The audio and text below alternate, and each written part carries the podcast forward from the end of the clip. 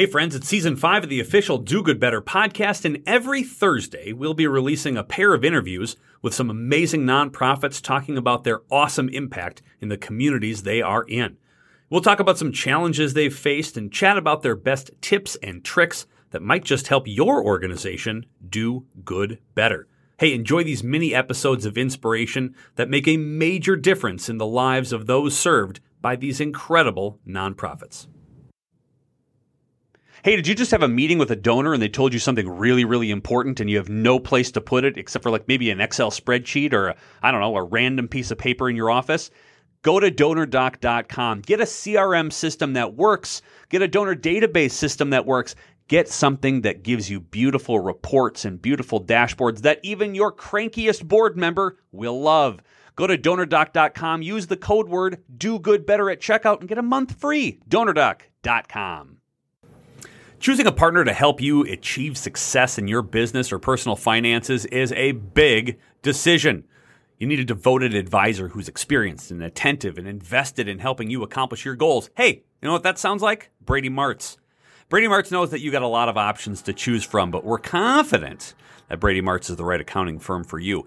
They got more than a half a century of experience making every day count through tax, accounting, audit, and business advisory services. So, Contact Brady Martz to learn more about their unique solutions that they can provide you and your nonprofit. Your organization is awesome, but sometimes you want to be even awesomer. It's time to get your fundraising on with your host, fundraising expert and author, Patrick Kirby.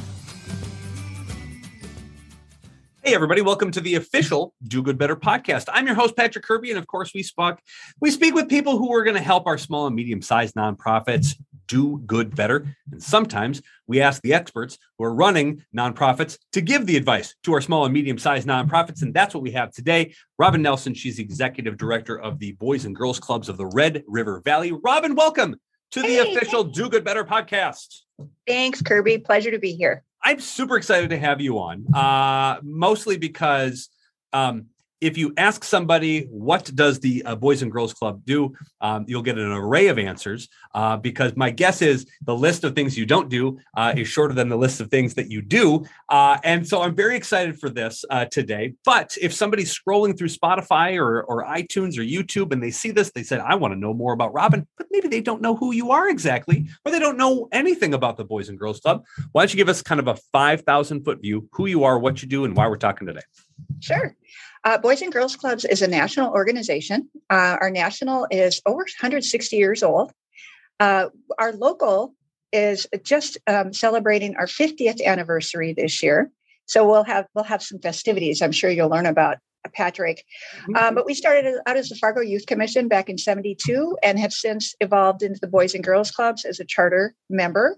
We have a couple different programs that we focus on. And, and of course, it's clearly all about boys and girls.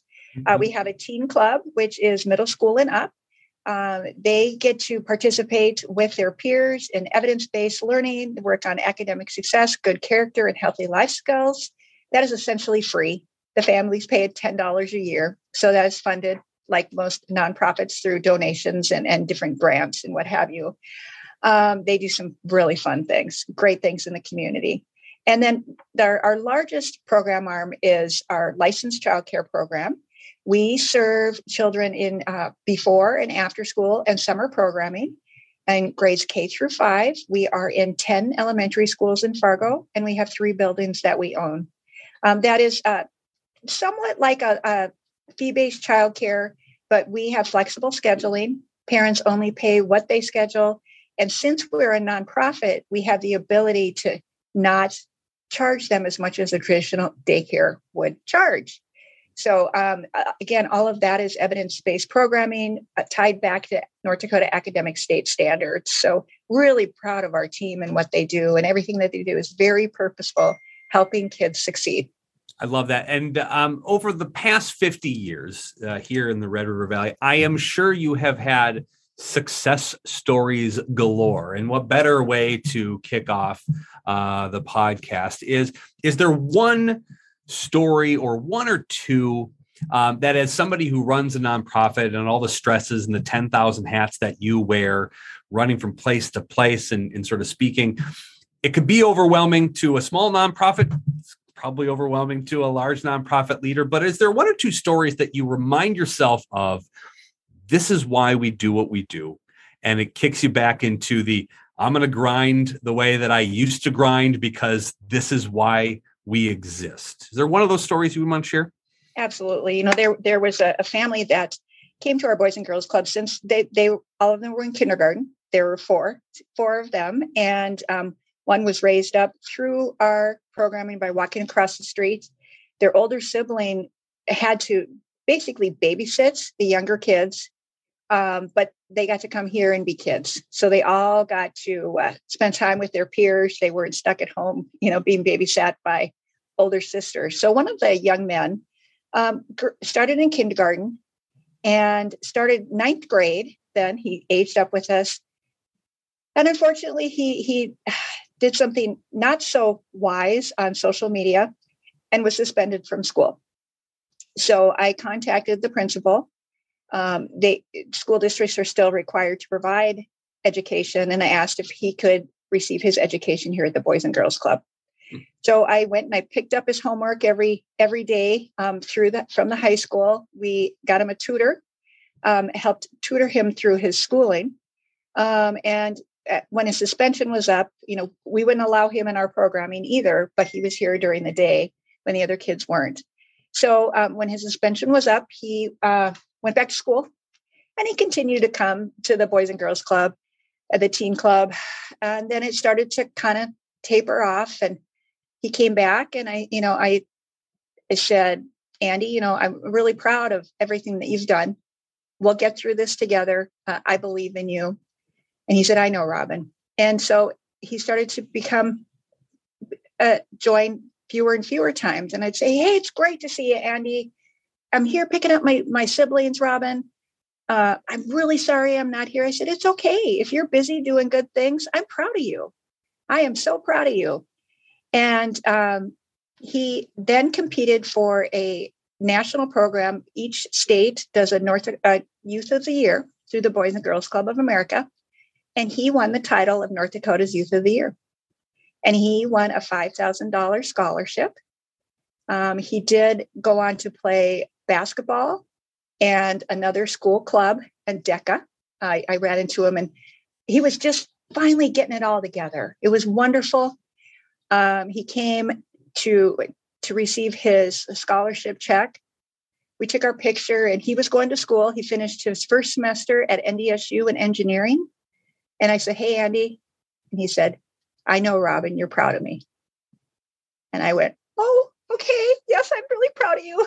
But he, when he gave his North Dakota Youth of the Year speech, he talked about the Boys and Girls Club helped him survive, and he would not be where he was if he oh, would have had to go through some other systems. So that's really why we're here. We're here to help kids, no matter what their situation is, but to help them succeed in life and, and give them a positive place to be. And probably more than anything, give them a sense of belonging. He belonged here and he knew it and he felt safe and he trusted us and his parents trusted us to help him. So that's one of my favorite stories. I'm so happy for him. I just keep thinking about for the amount of time that you've been around and the amount of kids that have come through Boys and Girls on how many other stories that you might not even know about mm-hmm. that have that similar path from could have been bad, probably struggled a lot. Now it's pretty much great. And that the organization had that influence of positivity, which is just phenomenal. And it all can't be sunshine and rainbows and puppy dogs and ice creams because the challenges recently are are incredible, regardless of whatever size you are as a nonprofit. Is there something recent that you have had as a real significant challenge uh, at your organization, and how did you overcome that, or how are you overcoming it? Being a nonprofit is always overcoming things, right, Patrick? That's all it is. you know, but it's all worth it, and it doesn't mean it's it's not bumpy along the way. You know, last year in 2021, we like like everybody else experienced some staff shortages, um, and a little perspective since we're licensed childcare. Um, for every staff that we're short, 14 kids can't be served. So when we were short 20 staff, I'll use some round numbers.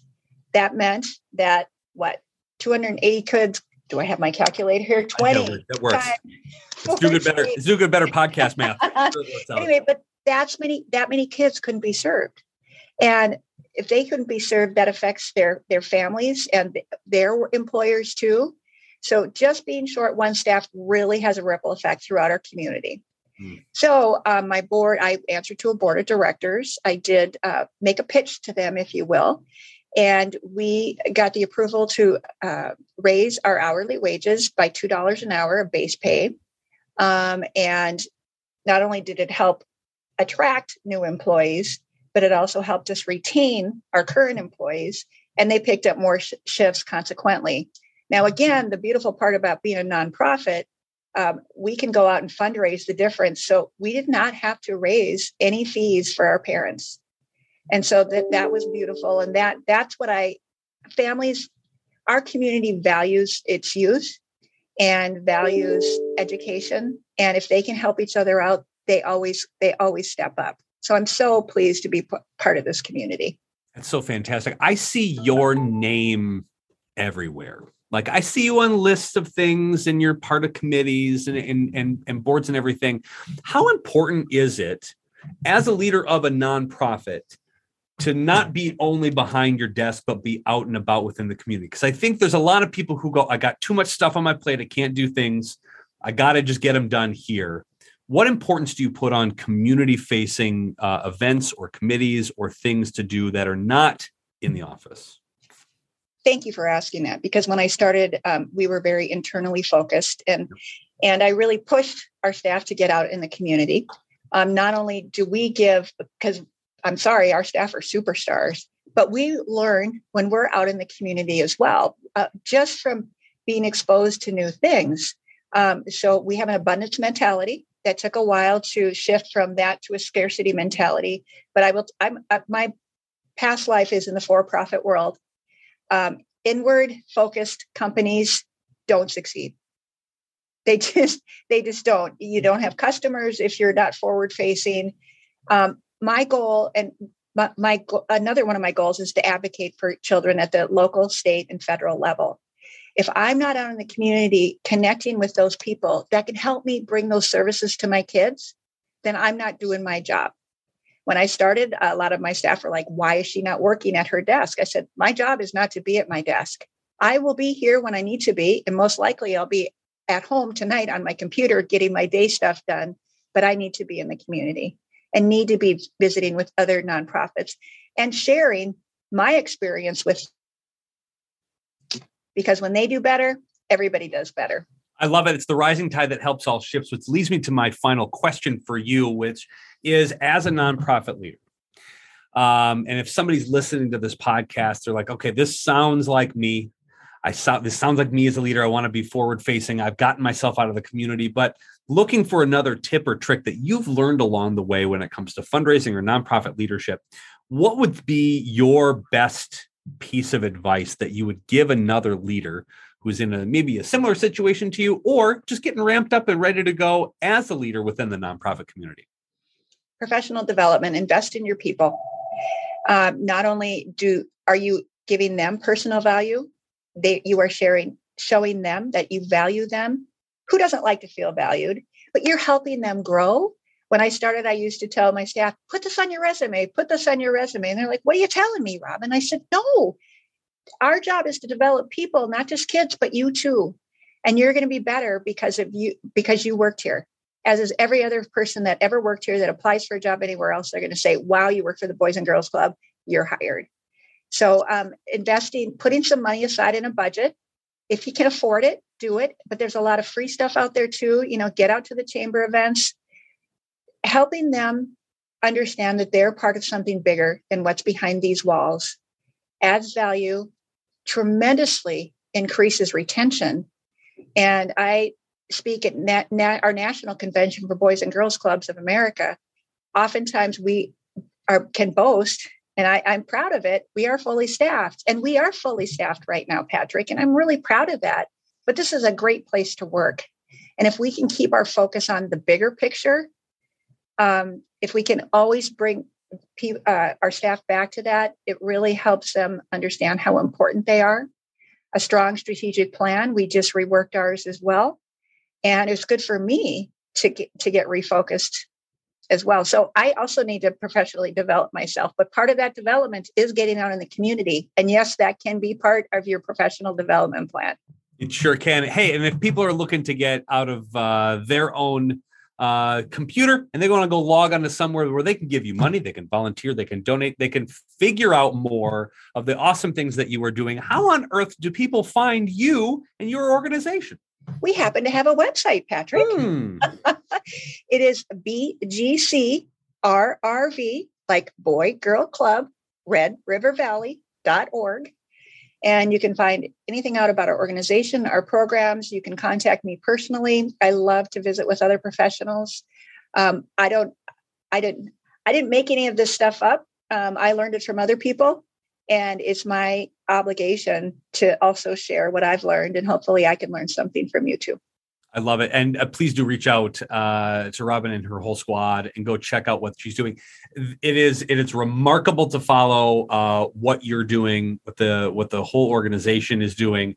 It's it's wonderful what you're providing in the community. It's a blast to chat with you today. Uh, so everyone, after they're done uh, with this particular podcast, and you're done reviewing it, and you're done liking it, and you're done sharing all of these things get over to the website, which are in the notes below. Go donate as much as you possibly can and get to know the voice of the Red River Valley. Uh, thank you, Robin, not only for what you do, uh, but for being a guest here on the official Do Good Better podcast.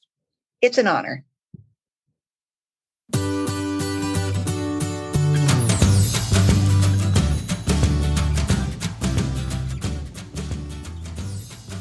Look, as someone who listens to the show, you know that I love helping small and medium sized nonprofits. That's why we bring on the awesome experts and guests that get to talk to you about how to make your organization more awesome. So I've got a deal for you. I would like to help you. I would like to work with you. So if you go to dogooduniversity.com, that's dogooduniversity.com, and you register for one of the courses, I'm going to send you my best selling book, Fundraise Awesomer, a practical guide to staying sane while doing good for free, because I really want you to do amazing work. Listen, dogooduniversity.com. Go pick out something, whether it's a board training or a gratitude training or whatever webinar you want to choose. Um, use the promo code podcast, take 25% off of anything that you purchase, and I'm going to throw in a book as well because I want you to do awesome. I want you to do awesomer, and I want you to do good better. Go to dogooduniversity.com today.